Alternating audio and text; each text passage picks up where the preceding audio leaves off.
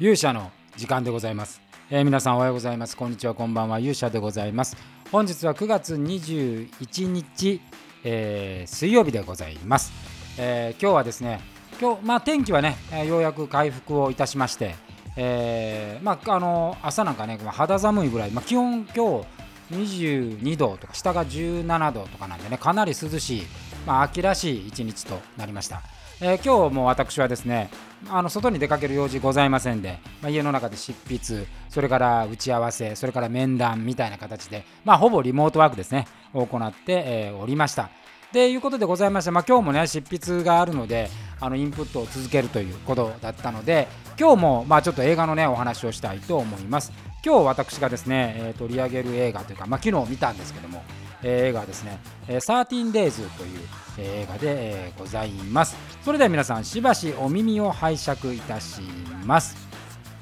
さあということでございましてですねあの昨日もお話をしましたけど私も15分ずつ単位で、まあ、時間を切って、え、執筆をしては執筆を30分して映像を15分見てまた執筆をしてまた映像を見て、えー、みたいなことをですね繰り返しているわけですけれども。あの政治のお話が今回第3作目がベースでございますので、まあ、政治の映画をね、えー、見ようということで。やっぱりね小説って物語なんでまあ、ドキュメンタリーを見るよりは、やっぱり映画を見た方がですね、インプットが多いなという形です。ただま日本のまあ邦画もね、まあいいんですけれども、まあ、最初こういきなり邦画を見るとね、やっぱり日本の物語なんで、ちょっとこう影響を受けやすすぎるかなと思いまして、えー、まあ洋画からね、えー、見てみようということで、えー、洋画を選んでいるわけです。まあ政治映画ってね、あんまりないんですよね。で、この 13days っていうのは、あ2000年のアメリカの映画でございます。えー、監督はロジャー・ドナルソン、えー、脚本がデビッド・セルフ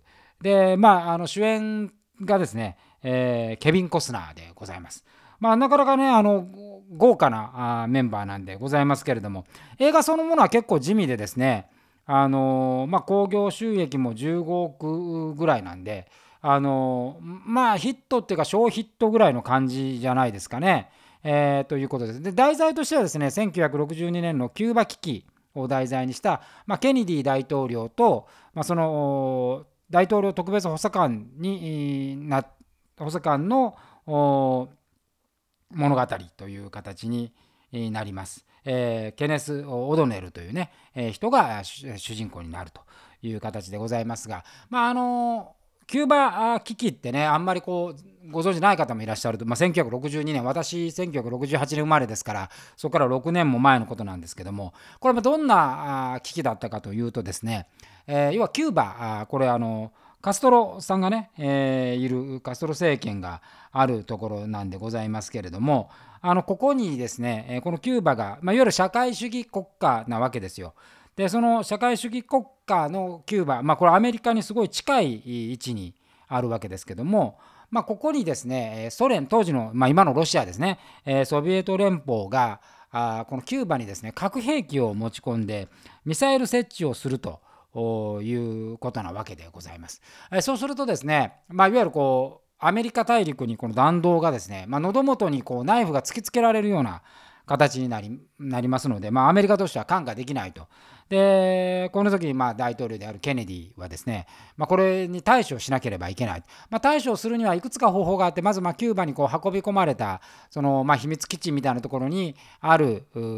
ミサイルをですね、まあ、空爆によって破壊するということがまず考えられると。ただこの空爆によって破壊をするとですね当然そのソ連からは反撃が来ますのでその反撃がまあ当時はそのベルリンはドイツはね、えー、西ドイツ東ドイツに分かれてましたからこのベルリンの選挙、まあ、いわゆる西ドイツの攻撃っていうのを報復があるのではないかということがありますし、えー、これを手をこまねいているとですね、まあ、弾道ミサイルがあのそこに設置されてしまいますんでそうなるともう5分でアメリカはまあ、核ミサイルが飛んでくるというようなことになると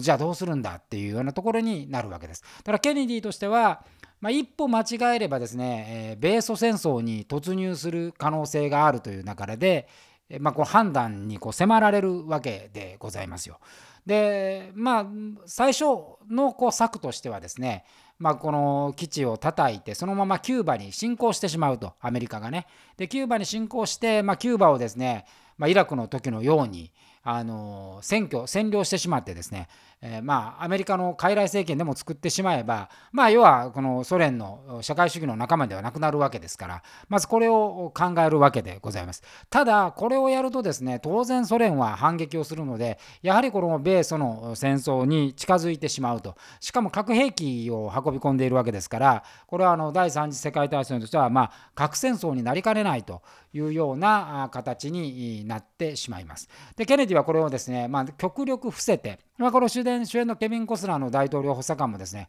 まあ、これをどうするかとこういうふうに動いていくわけです。で軍部がまかなりですね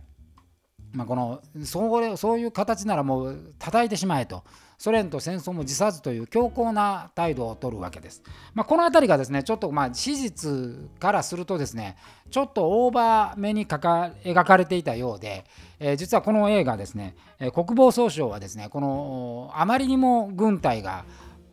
好戦的ねあのソ連と戦争するんだみたいなそういう人ばかりだったという描かれ方に反発をしましてですねもう一切の協力を拒否するというようなあことがあったそうでございます。まあ、確かにねちょちょっとこう見てるとですねそんなにあの戦争したいかなという、まあ、疑問は残るわけですよ。あの当然核戦争になりかねないというところでございますからあのそんなに簡単に判断はできないであろうと。これは実はですね、まあ、この昨日ねお話もしましたけれどもあの昨日のチェイニーの時も出てきましたが、まあ、チェイニーのお話あの9.11からイラク戦争もこの今のロシアとウクライナのことを思い起こさせるわけでございますけども核戦争という意味ではこのキューバ危機というのはですね、えー、本当に今のロシアウクライナをめぐるアメリカの対応みたいなところを見るとあの非常にこう近しいところがあるわけです。だからケネディの位置が今のバイデンの、え位置になるわけでございますねで少しだけ違うのはですねそのまあ問題になっている紛争の場所がですねえー、ロシアの場合はロシアの隣のウクライナですけどもこの時はアメリカの隣のキューバここにソあのソビエトがソ連がついていたと、まあ、ここがちょっと違うわけでございます。でこのところで、まあ、いわゆるそのミサイルが設置されてしまうとですね、まあ、もうジエンドなのでこのミサイルを設置させない、まあ、設置させるまでのタイムリミットというのがあるわけです。タイトルのこの 13days っていうのはその発覚から解決までにかかった日数のことを示しております。でまあ、この時はですね、まあ、最終的にこのケネディはもう徹底的に戦争になるのを避けようとするわけでございます。で、えー、ただま軍部は戦争を求めているわけでどんどんその軍部のまあ勝手なというかですね、えー、こう勝手なというかまあその軍部は軍部なりの考え方であの手この手でまあ紛争にしてしまおうということが出てくるわけで、えー、ございます。でケネディは最初ですね海上封鎖ということを考えるわけです要はそのロシアのロシアじゃないねソ連の船がやってきてもですね海上を封鎖して、まあ、いわゆるキューバにたどり着けないようにしてしまえということでこれがあのキューバの海上封鎖という策を取るわけでございますけれども当然この策を取ってもですね、えー、そのソ連から来る船がですね言うことを聞かなければですね、えー、この策はま実らないということになるわけです。でこれなぜソ連があこういうことを行ったのかってこれあの映画ではね丁寧には描かれてないわけですよ。でまああの、後半にそのフルシチョフね当時の第一書記長なんですけどこのフルシチョフと、まあ、ケネディのこうやり取りの中で、まあ、その背景が見えてくるんですけどもこれどうやらですねトルコにアメリカがですねミサイルを設置していたと。だからまあ入り口としてはですね、まあ、ソ連の方がそのトルコにこうミサイルを置かれているので、まあ、これを脅威に感じて、まあ、それの対抗手段として、えキューバ、まあ、いわゆるお互いの喉元にですね、えナイフを突きつけるというようなことを選んだ。の策の一つがこのキューバに置くという形だったようでございますだから後半ですねこの戦争にしないために、えー、こう駆け引きをするわけですけどもそれの大きな焦点がですねトルコのミサイル廃棄というようなもので、えー、ございましたでこれはまあ最終こうもうギリギリのところで回避していくんですけども、まあ、なかなかねあの映画としては秀逸だなと思ったのは、えー、ソ連側を徹底的に描かないっていうことなんですね。あのまこういう映画って、まあ、あの片方描けば片方も描いておくことでこう立体性出すんですけどもこの 13days はですねもう徹底的にアメリカの目線でしか描いて描いていないのでま、ソ連がどう思っているかどう考えているかっていうことが描かれないわけですよ。なので見てる側からするとその交渉相手が見えないのでね同じようなこうドキドキ感があるこれはなかなかあの秀逸でございました。でおそらくですね、まあ、でこのシーンの中で、まあ、最終的にそのこう駆け引きをですねえー、向こうの外外、えー、大使に対して、えー、ケネディの弟がですね、えその、